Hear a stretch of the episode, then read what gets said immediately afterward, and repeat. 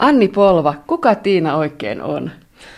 No, kyllä se oikeastaan pohjimmaltaan olen minä itse, mutta on siihen lisätty tietysti mielikuvitusta sitten kanssa, mutta ne tapahtumat on.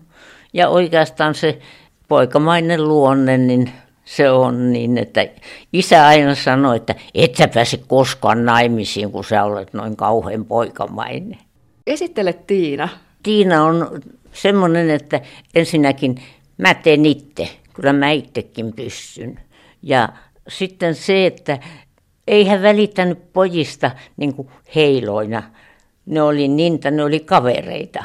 Ja niiden kanssa sitten kilpailtiin asioista ja tapeltiinkin välillä. Ja mä muistan, kun mä laskin, pojat sanoivat, että et uskalla laskea tuosta hyppyristä. Ja vaikka mä ollut koskaan laskenut, niin mä laskin sitten ja sitten meni nurja, sitten meni toinen suksi poikki, mutta tämmöistä se oli se Tiinan elämästä ja sitten ihan metsähullu. Aina täytyy olla metsässä. Mets, ehkä siihen sitä mielikuvitusta on tullut lisää niihin kirjoihin, kun mä mettässä juttelin niiden, niiden menninkäisten ja teijukaisten ja kaikkien muidenkin kanssa. Oltiin hyviä kavereita. Niitä oli olevina. Mä puhuin ääneen niille ja, ja sillä tavalla se Tiinakin sitten kai jotenkin syntyi sitten. Isä ja äiti siinä ovat ja opettajat ovat ihan sillä tavalla kerrottu, kuin minkälaisia ne oli. Ensimmäinen Tiina ilmestyi vuonna 1956. Kerrotko, miten ihan konkreettisesti sai alkunsa tämä Tiina? Mä ajattelin vain itsekseni, että siitäpä se on helppo kirjoittaa, että kun mä tiedän kaiken, mitä Tiinalle on, tai tälle tytölle on tapahtunut. Ja, ja mulla oli kaverit siinä ja mulla oli koti siinä. Ja niin kuin se ensimmäinen kirja se on, että Tiina muuttaa siis. Me muutettiin Tampereella silloin toisesta asunnosta toiseen ja se on ihan siis tämä, että kuinka me muutettiin, millainen se asunto oli ja kaikki. Ja siitä eteenpäin mä sitten ensimmäiseksi mä heti tappelin siitä, kun ne teki kiusaa sille apteekkarin koiralle, niin mun mielestä ei olisi saanut tehdä koiralle kiusaa, kun koira oli remmissä eikä voinut puolustautua. Ja tästä se alkoi sitten, että se näki heti, että millainen se Tiina oli luonteelta. Isä sanoi, että täytyy aina puolustaa heikompia valehdella ei saa koskaan. Ja sen takia mä en osaa nykkään valehdella. Joskus voisi tietysti jotain valkeita valheita sanoa, mutta kun en mä en osaa, se on jäänyt lapsuudesta. Se on isän opetus. Tiinalla on semmoinen piirre, että hänellä on anteeksi pyytäminen vaikeaa. Joo, ja se on multa vieläkin vaikeaa. Mä en tiedä, minkä takia se on vaikeaa. Mulla oli semmoinen, mm, sitten kun en mä voinut pyytää anteeksi, niin kun musta oli kauheita virkata, semmoista lakanan... Ihan niin kuin Tiinalla. Niin, lakananpitsiä. Ja, ja se oli eteisessä, oli semmoinen komero ja Mä menin sinne komeroon istuin ja siellä sitten niin kuin toruin ja oli vihanen itselleni, kun en voinut pyytää, mutta mä en tiedä minkä takia mä en voinut pyytää. Se on mulle itsellenikin salaisuus. Vanhemmatkaan eivät pakota, että ne on ymmärtänyt, että sen tytön on hirveän vaikea pyytää anteeksi. Joo, kyllä he ymmärsivät. Sitten he näkivät sen, kun mä menin aina sinne kaappiin sitä lakananpitsiä virkkaamaan, josta mä en yhtään tykännyt, josta tuli sitten semmoinen, kun sitä tuli semmoinen venyvä kauhean. Mutta, mutta kun se oli niin kauhean tuskallista, oikeastaan kai tuskallisinta, mitä mulla oli. Se oli semmoinen anteeksi pyyntö, että kyllä he sitten nähtävästi huomasivat sen, että mä silloin kiinnittänyt siihen huomioon, että he sen pitsin virkkaamisen takia niin anteeksi antoivat, mutta kuitenkin, että ei mua pakotettu kyllä mihinkään ja kun mä olin niin kauhean riehumaan ja muuta, ja mu, niin äiti joskus sanoi isälle, että kun siltä menee aina noin housun takamukset, vaikka ei silloin tytöt housuja käyttänyt, mutta ne mitkä oli ihan meidän alla. Housun takamukset ja kaikki sukat rikki, kun se hyppii tuolla ja niin isä sanoi, että kuule, pane nahkapaikat housun, housuun ja sitten noin sukan polviin samalla lailla, niin kyllä ne sitten jotenkin kestävät. Että tämmöistä se oli se. Mä kuulin tämän siinä sitten, kuinka se keskusteltiin. Eivät he tarkoittaneet sitä mun kuultavakseni. Äiti vaan pyysi, että jos mä tekisin hänelle semmoisen lakananpitsi, jossa luki sitten hyvää yötä, siinä oli malli sitten kanssa se oli hyvin yksinkertainen kyllä virkata, mutta ei hän pannut mun mitään muuta tekemään. Tietysti kaikki käsityö olisi silloin ollut mulle ihan yhtä kamalaa kuin se pitsivirkkaus, mutta kun hän pyysi, että jos mä sen pitsin virkkaisin, niin sitä mä sitten koitin aina virkata siellä kaapissa silloin, kun mä olin pahaa tehnyt.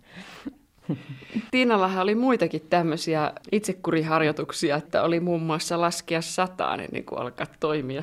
Kato, kun mä opin neljä vanhana lukemaan niin mä luin, mä olin ihan hassu, niin että isä meni lainastoon kysymään, että kai ne antaa sieltä kirjoja, että kyllä hän pitää huolen, että ne tulee sitten pois ja kunnollisina. Ja, ja mä koppakaupalla hain niitä kirjoja aina ja sitten lopulta äidin täytyi viedä, tai ei täytynyt, mutta hän oli huolissaan ja vei mun lääkärille ja kysyi, että onko se terveellistä, että näin pieni tyttö niin lukee aina vaan. Ja, ja toi lääkäri otti mun polvelle ja jutteli vähän aikaa ja sitten se sanoi, että antaa tytön lukea, kyllä se leikkimäänkin ehtii, ettei se mitään haittaa. Että tällä tavalla niin mä selvisin siitä, mutta mä luin siellä kaapissa ovi raollaan, kun ei olisi annettu aina. Ja menin pöydän alle lukeen, kun ennen oli semmoisia pitkiä liinoja pöydässä. Ja, ja joka paikkaan piiloon aina sitten lukemaan, ettei oltaisi niin huomattu sitä. No tietysti taas tuli pitsivirkausta, kun mä sitten huo- löydettiin sieltä. Niin. No mikä sitten tämä, tämä sataan laskeminen, joka Tiinalla no, oli? Se on, sitä mun piti juuri sanoa, että kun mä luin niin paljon, niin mä olin lukenut, että laske sataan ennen kuin suutut tai ennen kuin sanot jotain. Ja mä koitin sitten sitä, mitä neuvottu oli, että mä uskoin siihen neuvomiseen. En mä tiedä, autoko se yhtään. Minkälaisia kirjoja sinä luit silloin pikkutyttönä? Mä luin kaikkea. Ja mä sain lukeakin kaikkia muuta, mutta semmoista esimerkiksi niin, mun täytyy kertoakin, että kun mm, isä oli joskus nuorena ostanut semmoisia, kun avioli, mikä se nyt on, no vanha muisti häviää noin, mutta kyllä mä sen vähän ajan päästä olisin taas muistanut, joka tapauksessa semmoinen avioliitto-opas se joku oli, niitä oli kymmenen semmoista vihkosta, nythän se on myytävänä jonain äh, kokonaisuutena ja täydellinen avioliitto se oli. Ja mä olin salaa lukenut ne sieltä kaapista ja ne oli semmoisia, joita mä en olisi saanut lukea. Että mä en olisi niin kuin lääkärikirjaakaan semmoista mä en saanut lukea. Miten? Kun siinä oli kaikkia jotain semmoista, joka ei niin kuin isän mielestä sopinut mun. No mä olin lukenut sitä täydellistä avioliittoa ja sitten meille tuli vieraita ja mä halusin näyttää, että kuinka mä osaan, kun mä olen lukenut. Ja Mä menin kamariin ja pidin kädet, meillä keittiö ja kamari, pistin kädet selän takaa ja aloin paukuttaa sitä täydellistä avioliittoa. Ja äiti tuli jäkkiä ottamaan käsipuolesta kiinni ja vei mun pois, että tämä kuvaa tavallaan sitä Tiinan luonnetta, millainen se oli, mutta silloin mä olin kyllä joku viiden vanha tai muuta, että kun tämä tuli sitten. Semmoisia niitä sattui vaikka kuinka paljon, mutta tämäkin oli, tämä on jäänyt niin hyvin mun mieleeni siitä, kun mut äkkiä. Ja mä muistan, kuinka mä kädet selän takana seisoin ja paukutin sitä täydellistä avioliittoa. Ymmärtämättä itse oikeastaan, mitä ne oli. Mistä se Tiina-nimi sitten syntyi? No Tiina tuli siitä, että kun mun kävi sääliksi, kun ei Tiina ollut saanut yhtään kir- mihinkään kirjaan nimeensä. Mä ajattelin, että kyllä Tiinankin täytyy sitten saada nimensä kirjaan. Ei mulla ollut yhtään Tiina ystävää eikä mitään. Mä olin vaan jostain, jostain kuullut semmoisen Tiina-tytön ja eikä tota, Tiinan nimen. Ei niitä ollut maalla ja eikä niitä tainnut olla kaupungissakaan. Niin että se oli ihan vaan sen takia, että Tiina sai kanssa kirjan. Me ollaan nyt Turussa, mutta sä oot syntynyt Pietarissa. Ja... Mä olen syntynyt, sen, mä olen asunut Raivolassa, mutta asun silloin, kun isä oli Suomen asemalla Pietarissa töissä, Suomi ei ollut itsenäinen silloin vielä, niin mä olen... Niin vuonna 15. Niin 15, niin. Mutta mä tota, mm, olin hyvin vaikea keskonen, siis semmoinen, että, ja ne, ne Raivolan kätilöt, niin ne sanovat, että täytyy lähteä synnytyslaitokselle, että ei saa siellä. Sitten mentiin Pietariin ja se on jäänyt mieleen, että se on Nevskin varrella, vaikka mä tiedän missä se Nevski siellä on, mutta mä, en mä siellä ole sitten käynyt. Ja mä olinkin siellä yli kuukauden ja mulla oli mm, sitten venäläinen nimettäjä, kun äiti oli 18-vuotias ja häneltä ei tullut maitoa yhtään, niin sitten myöhemmin, kun ovat saaneet kuulla noi mieshenkilöt, että mä oon Pietarissa syntynyt, niin mä kuulin kerrankin. Me oltiin Karisson jossain tilaisuudessa semmoisessa istuttiin pöytien vieressä ja siellä ei muista, ketä ne miehet oli, kun toinen mies sanoi toiselle. No ilmanko se ei se kyllä yhtään hämäläinen tyyppi jo, että se on saanut siitä imetyksestä noin ton vilkkaan mielikuvituksen ja muuta. Mähän olen sataprosenttinen hämäläinen. Olitko sä vanhin teillä lapsista? Kyllä, mä olin vanhin, mulla oli. Mutta siinä mä oon Tiinassa tehnyt sen mielikuvituksen, että mä olen pistänyt, että hänellä on vanhempi veli. Mutta kun mä kirjoitin aikanaan näitä kirjoja, niin silloinhan mun veljeni oli jo aikuinen, niin mä olin, muistan ja olin nähnyt, kuinka se ajeli aina partaansa. Koitti, ei hänellä mitään partaa vielä lapsena ollut. Ja silloin ajettiin, ja aina isällä oli kiire, kun silloin ajettiin partaveitellä. Niin että ajanko se jostain löyri. Ja sitten se koitti ajaa sitä veittelläkin, että hän oli iso mies. Ja hän koitti viheltellä, vihellellä aina siinä, kun hän ajoi sitä partaansa. Ja mä oon pannut niin kuin hänet sitten Tiinan isoksiveljeksi, että se teki tämmöistä ja tämmöistä.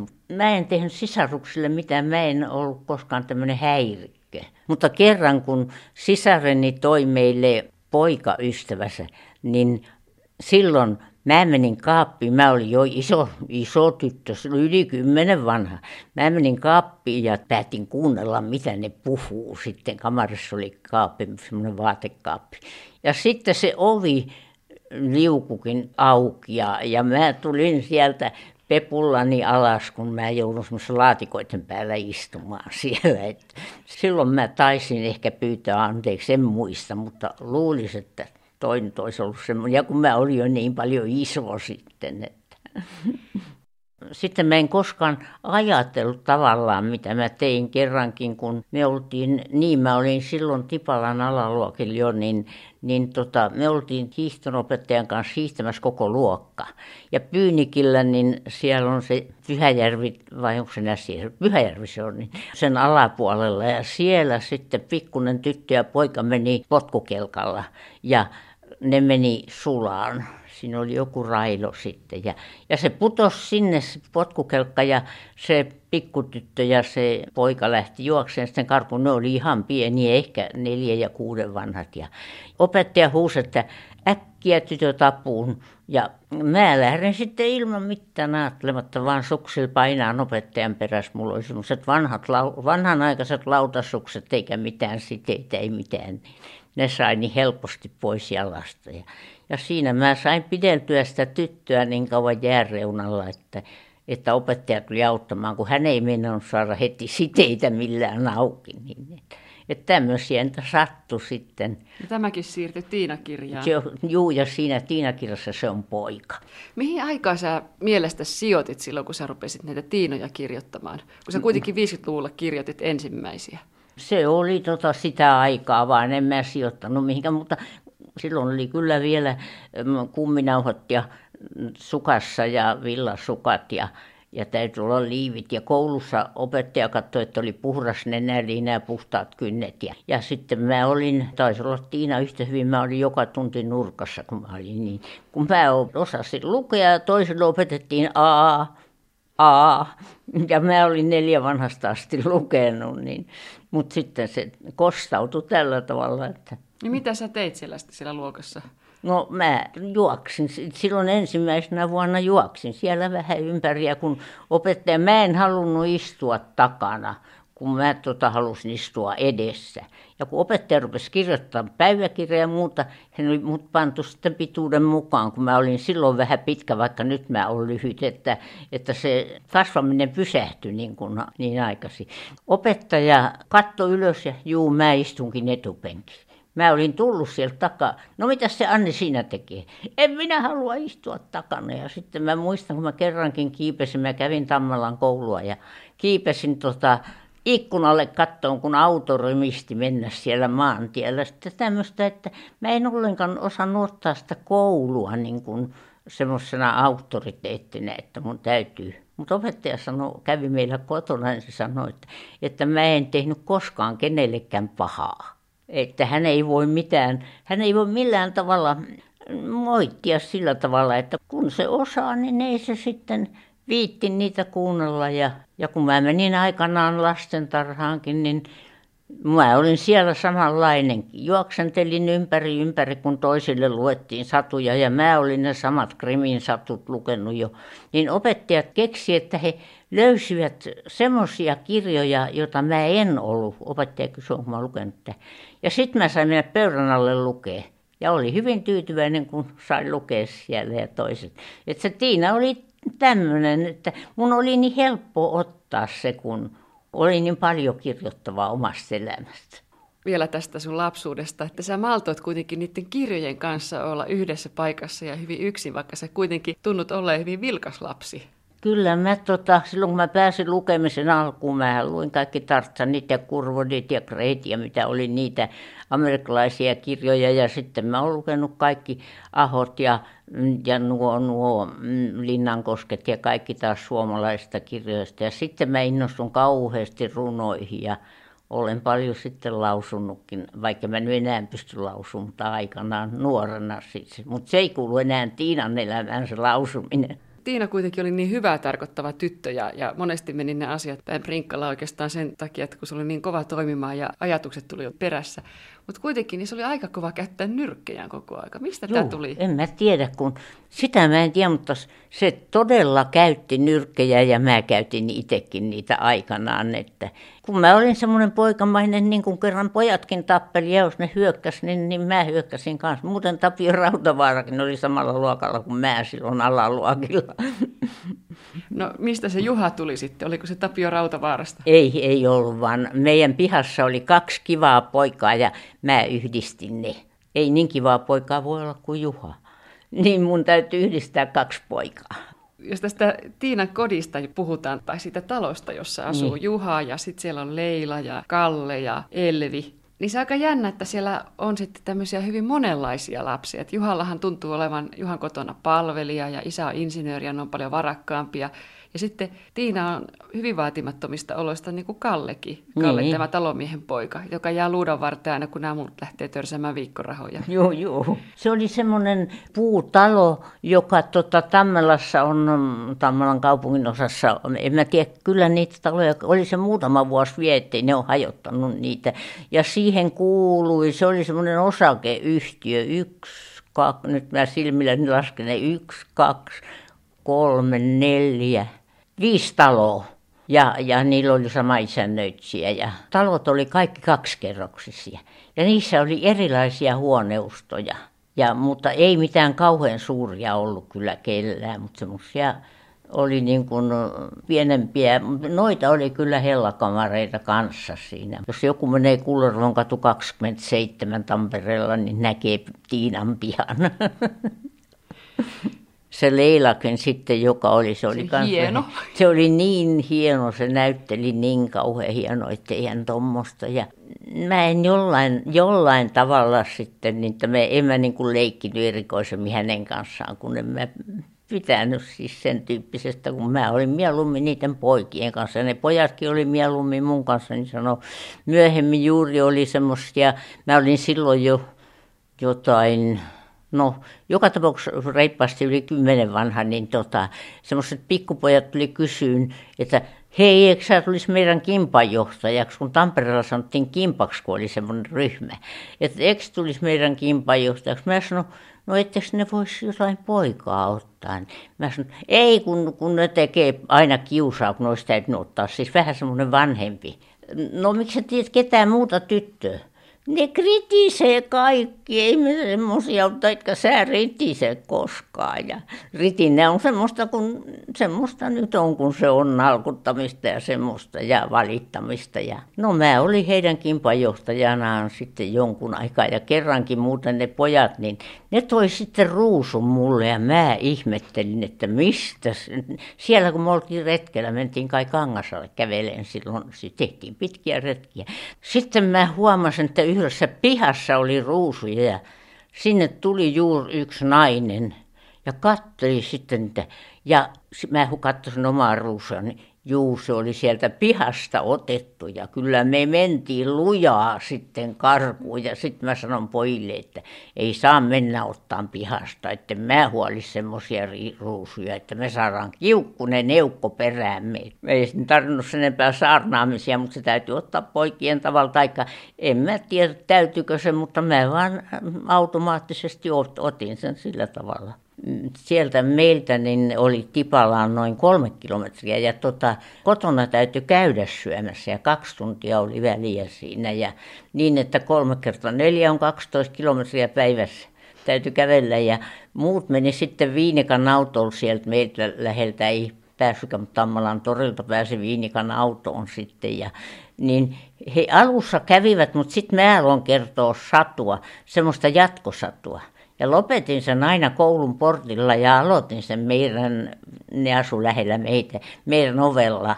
Ja sitten mä sain kaverin, kun en voinut millään olla kuuntelematta sitä satua. Mikä se satu oli sitten? Se, en mä muista, mä kerron nimittäin, en ollut lukenut mitään niitä satuja, enkä mä satuja niin paljon lukenutkaan, mutta jos ei ollut jännittäviä satuja. Niin tota, mä keksin vaan omasta päästäni, mutta mä itse tällä hetkellä tiedän, että kuin mä niitä keksin. Niin että esimerkiksi kun mä olin alaluokilla noilla Tipalassa, niin opettaja, piirustuksen opettaja kysyi, että onko täällä ketään, joka voisi kertoa, että toiset samalla piirtäisi tytöt huusi, että Anni kertoo.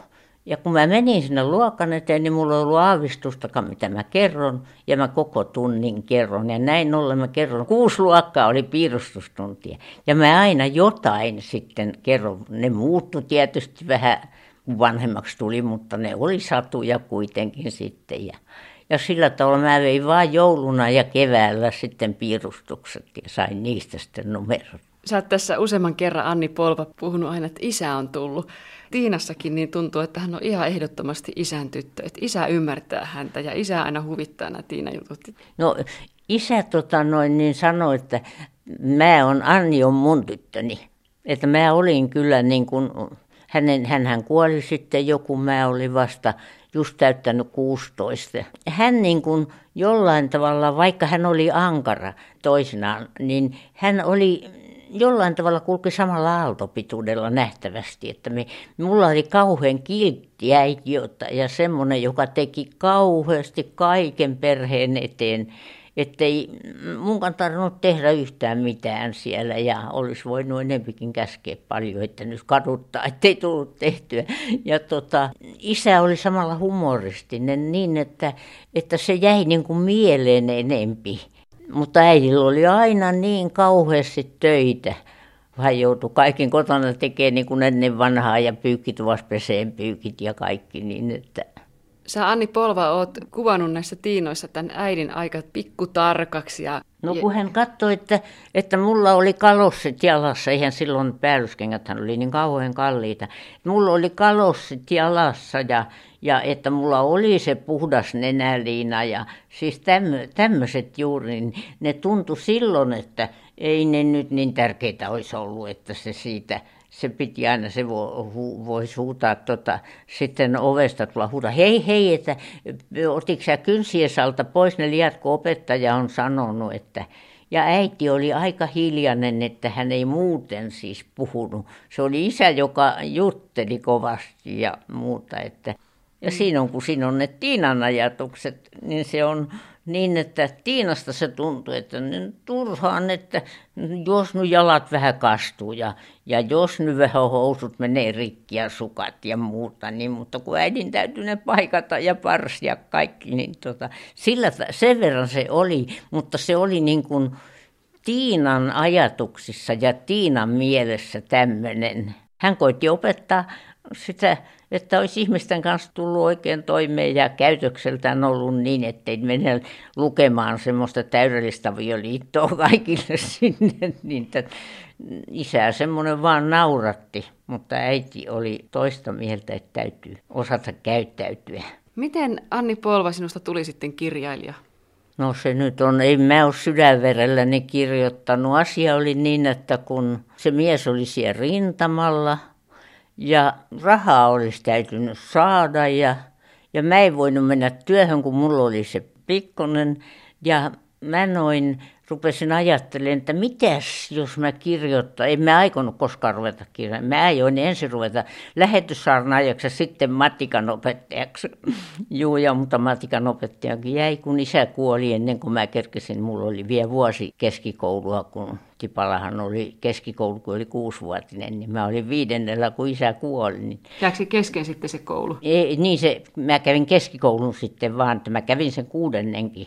Ja sitten vielä kävin sen kauppaopiston sitten, että, mutta mun piti sanoa sitten kirjan aloittamisesta, että kun se raha loppui sitten ja mun täytyy miettiä, että millä sitä, niin mä ajattelin, että kun mä olin koulussa aina luokan paras ainenkirjoittaja, niin esimerkiksi kauppaopistossa mä kirjoitin pojille kotiaineita ja sain vitosen aina kappaleelta sitten, kun mä tarvitsin rahaa ja pojat halusivat mennä tanssimaan.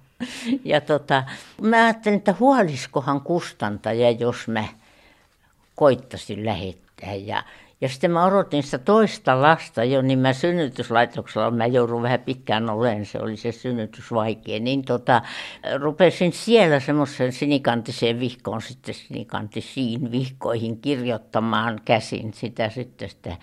Mä halusin kirjoittaa semmoista, että Suomen naiset jaksaisi sen, sen sodan, kun sitä jatkui vielä ja sitten tuli vielä se mm, saksalaiset siellä Lappi, Lapin sotakin ja sitä oli niin, että niin tämä 45 vuonna ilmestyi tämä Rakasta minua hiukan. Niin, niin mä noin, lähetin sen sitten, no kaikki lähettää ensin Söderströmille.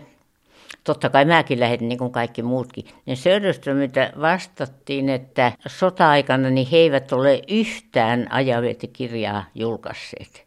Että he on päättänyt, että he ei sota-aikana julkaise, mutta mutta teidän kirjanne on niin sanavalmis ja niin tuommoinen omalaatuinen ja raikas, että jos te lähetätte se jollekin pienemmälle kustantajalle, niin voidaan, voimme vakuuttaa, että se menee läpi. Ja jos ei he olisi näin kirjoittanut, niin en mä olisi lähettänyt sitä enää kenellekään. Mä olisin ajatellut, että jaahan, no ei se kelvannut.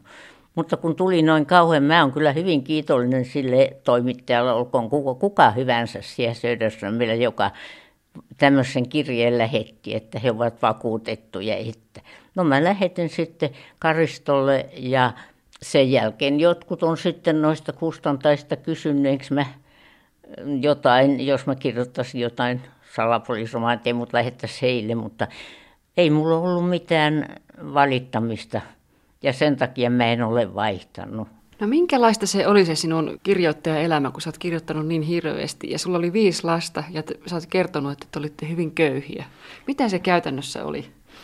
No en mä osas. No mä ihmettelen vaan itsekin nykyään, kuinka mä oon niin paljon kerinnyt. No missä välissä sä kirjoitit sitten? No mä kirjoitin niin, että Esimerkiksi mä voin tuossa katsella, että sekoontuuko kaurapuroitteeseen ja veteläksi tai muuta. Ja samalla mä tiskipöydällä kirjoitin. Ja sitten niin tuo, vihkoihin? Niin vihkoihin kirjoitin. Ja sitten tota, mä aina kirjoitin vihkoihin, kun mä oon aina kirjoittanut ensimmäisen käsin että eikä mulla tietokonetta ole vieläkään, mutta että sitten mä oon kirjoittanut tavallisella Adlerilla sitten ne muut, mutta ensimmäisen aina käsin. Minkä takia? En mä osaa kirjoittaa koneella sitä. Koneessa täytyy ajatella tavallaan ajatella niitä kirjaimia vaikka mä tota, sitten sokeasti kirjoitankin, kun koulussa oppi aikanaan sen. Niin. Se on mun mielestä niin luontevaa, kun käsin kirjoittaja voi vetää viivan päälle ja jatkaa sitten taas ja muuta. Et mä en osais, jos mä rupeisin, jos mä esimerkiksi tällä hetkellä kirjoittaisin, niin mä kirjoittaisin käsin. Sitten mä kirjoitin tuolla, mulla oli aina lappu taskussa ja kynä ja sitten kun tuli mieleen jotakin, niin mä menin seinään vasta ja kirjoitin siinä sen aiheen äkkiä. Ja mut tunnettiin Turussa siis semmoiset vieraammat ihmiset, jotka tässä lähempänä asuu, niin ne sanoi, Jus on se rouva, joka kirjoittaa aina seinää vasta. No kyllä mulla nytkin on kyllä vielä tuommoinen, että siellä on joku ne, ruudukas paperi ja kynä, että jos jotain asiaa tärkeää tulee, niin se on jäänyt tuommoinen mieleen, mutta että kyllähän sitä, kyllä sitä todella tuli, kun niitä 106 kirjaa on. Niin. No miten sinun mies ja nämä lapset suhtautu sitten tähän? Kaikki on suhtautunut oikein hyvin, että varsinkin mies on suhtautunut oikein hyvin. Lapset ei tullut, ei heidän tullut niitä niin luettua, ne on lapsenlapset, jotka nyt lukee. Sen takia, että kun se oli äiti vaan, joka kirjoitti, niin ei se tuntunut siis sillä tavalla. Äitihän oli semmoinen muutenkin siis luonnostaan samanlainen kuin mitä se vähän kirjoitti. Niin. Mä muistan, kun kerran poikani tuli ja kysyi sitten, semmoinen pikkainen oli vielä, ja kysyi, että saako noita lapsia, niitä kavereita pihasta tulla meille. Mä sanoin, en mä yleensä kuulukaan paljon mitään. Mä sanoin vaan, että juu, juu, juu, juu. Sitten ihmettelin, kun keitti oli täynnä mukuloita, ja mä sanoin, kuin näitä täällä. Niin, mutta sä annot luvan. että tämmöistä se oli sitten. Että, ja sitten aina kun oli väliaikaa, niin, niin mä kirjoitin aina. Mutta kun sä kuitenkin joudut yksin pyörittämään sitä taloutta. Oltiin ensin Piispankadulla asuttiin. Se on Täällä tästä, Turussa. Niin, mm. Siinä meillä oli huone ja peittiö ne oli puulämmitteisiä. Kaikki mun viisi lastani on siinä talossa syntynyt. Kyllä se siinä, kun meidän äitikin tuli sitten kerran meille kylään, niin se ei näitä nukkua pöydän alla, kun ei ollut tilaa muualla sitten. Ja sitten veljeni tuli meille vähäksi aikaa, niin hän nukkui eteisessä ja hänen päänsä oli vessassa. Ja sitten kun joku meni yöllä vessaan, niin hänen täytyi sitten nousta aina silloin ylös, että se oli. Mutta, mutta se oli hyvin onnellista elämää. Ei siinä ei multa puuttunut mie, omasta mielestäni yhtään mitään. Sitten mä ensin ajattelin kirjoittaa öisin, mutta sitten mä ajattelin, että tulee niin jumalattomasti ryppyjä, vaikka niitä nyt jo on, mutta silloin olisi nuorena, että mä kirjoitan yöllä. Näihin kaikkiin kirjoihin keksit niin paljon rakkautta ja romantiikkaa. No sitä noi kysyy noi tytöt, pikkutytötkin, kun ne kirjoittelee mulle jatkuvasti ja kyselee, niin että, ja mistä mä saan ideat, en mä tiedä. Niin, mutta se rakkaus ja romantiikka. Niin kuin... No se on ehkä sydämessä. Ehkä se on sydämessä ja sitten kavereiltakin kuuli kaikkea, mitä niillä oli ollut ja taas itseltä, kun se avioliitto oli niin hyvä, ja mies, mies tykkäsi musta aika tavalla, niin, tota, noin, niin se, siihen se romantiikka, siitä se tuli. No mistä se huumori tuli? Ei sitä tarvinnut millään tavalla hakea niitä humoristia sanoja eikä mitään. Ne vaan tuli itsestään. Mulla on kaikki niin kuin kirjoittamisessa tullut itsestään. Miten sä tulit siirtyneeksi sitten aikuisten kirjoista, että sä rupesit kirjoittamaan Tiinoja ja sitten muita No siitä mä saan kiittää arvostelijoita, kun mähän olin kauheasti arvostelijoiden haukuma, koska mä kirjoitin vaan tota noin niin, ajanvietettä. Ja yhdessä arvostelussa oli, että sen täytyy kirjoittaa tuommoista ajanvietettä ja rakkautta, kun ei se osaa mitään muuta. Ja silloin mä ajattelin, että mä näytän, että mä osaan muutakin. Ja sen jälkeen mä kirjoitin sitten satuja ja tyttöjen ja poikien kirjoja. Mä pari poikakirjaakin kirjoittanut. Ja, ja Kyllikki Heino nimellä kirjoitin. Niin, mun täytyy kirjoittaa se. Ja sitten siitä mä sain, niin kuin se on vaka, hyvin vakava kirja, niin mä en halunnut, mä kirjoitin sen takia eri nimellä, että mun lukijani, että mä pettäisi lukijoitani, joka sen paremmin semmoista varatonta väkeä, joka semmoista osti ajanvietekirjallisuutta ja muuta, niin ettei ne olisi ostanut sitä, sitä kirjaa, minulla ei ketään, joka oli kylläkin heidän kirjoittanut, jos se olisi polvan, ne olisi odottanut sitä hauskaa, että he jaksaisivat taas eteenpäin. Ja sitten se olisi ollut tuommoinen vakava. Niin mä sovin kustantajan kanssa, että vuoteen ei saa paljastaa, että se on mun kirjoittamani, että nämä lukijat eivät, ettei semmoiset lukijat ota ja osta sitä, jotka pettyvät sitten. Miten sä oot halunnut kertoa näillä kirjoilla, välittää ihmisille? No niissä oli niissä juuri niissä mm, ajaveltakin niissä rakkausromaaneissa, tai nyt rakkautta ollut, ne oli semmoisia mm, lemmenkirjoja, sanotaan niin kuin niissä ei ollut tämmöisiä sänkyynmenoja. Niin tota, mä halusin juuri sitä, mitä mä sota-aikanakin, että ihmiset jaksaisi ja kestäisi ja juuri ne, joilla on vähemmän rahaakin, että ne jaksaa elämässä mennä eteenpäin ja, ja niin kuin nämähän ei ole koskaan semmoisia miljonäärejä, nämä mun kirjojeni, nämä henkilöt. Ja, ja mä olin lukenut tanskalaisen, mieheni vihitään tänään semmoisen kirjan joskus nuorena. Ja musta tuntuu, että jotain ton tyyppistä, koska mä itse pidin siitä kauheasti, niin tota, tämä oli se, joka niin kuin iskosti mun kirjoittaa niitä naisten kirjoja, vaikka kyllä niitä kuulemma miehetkin. Naiset kertoivat, että se oli miehellä tyynyn alla, että lukivat. Niin mistä se polva tuli? No, Sä... mä oon polviander.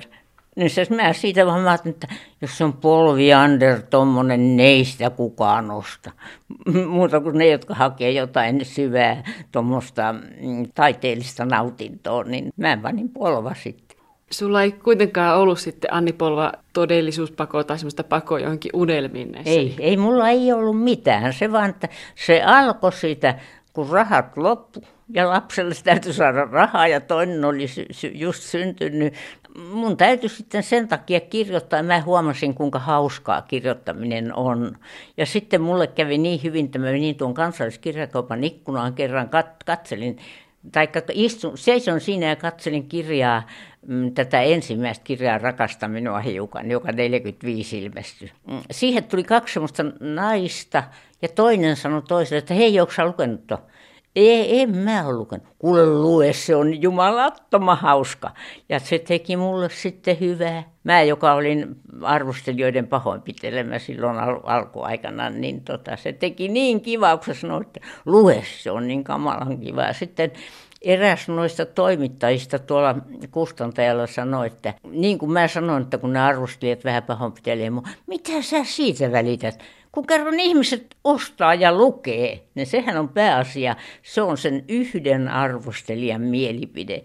Ja se piti mua sitten yllä, kun se, tämä hänen lauseensa. Se on vain yhden arvostelijan mielipide ja kuinka monet sua lukee. Ja sen takia mä jakson sitten eteenpäin vaan. Ja Tiina-sarja päättyy vuonna 1986, kirjoitit tämän Taitaa olla rakkautta Tiina, joka Joo. päättyy romanttisesti Juhan ja Tiinan suuteloihin. Joo, joo, mä ajattelin, että täytyy hyvänen aika, että kyllähän se siihen yleensä päättyy sitten, ja kun ne niin hyviä kavereita oli ja pitivät molemmat toisistaan. Mutta se, että sitten siihen tuli se rippikoulu, olisi tullut seuraava kirja, niin en mä sitten Mä en sitten voinut jatkaa, se jäi 29. Niin, että nykyään ne tytöt kirjoittaa ja muuta, että soitteleekin joskus jostain, että kerrankin Rovaniemeltä soitettiin, niin ne, että eikö se Tiina, vois mennä, Tiina ja Juha voisi mennä naimisiin, mutta kun siinä on niin monta vuotta välissä, että mun täytyisi kirjoittaa niistä ensin, eikä musta ole enää, en mä jaksa enää. Ja nyt kun toi mies kuoli kaksi, runsas kaksi vuotta sitten, niin sen jälkeen mä en ole pystynyt tarttumaan vielä. Toivotaan nyt, että mä sitten pystyn, kun mä täytän 90.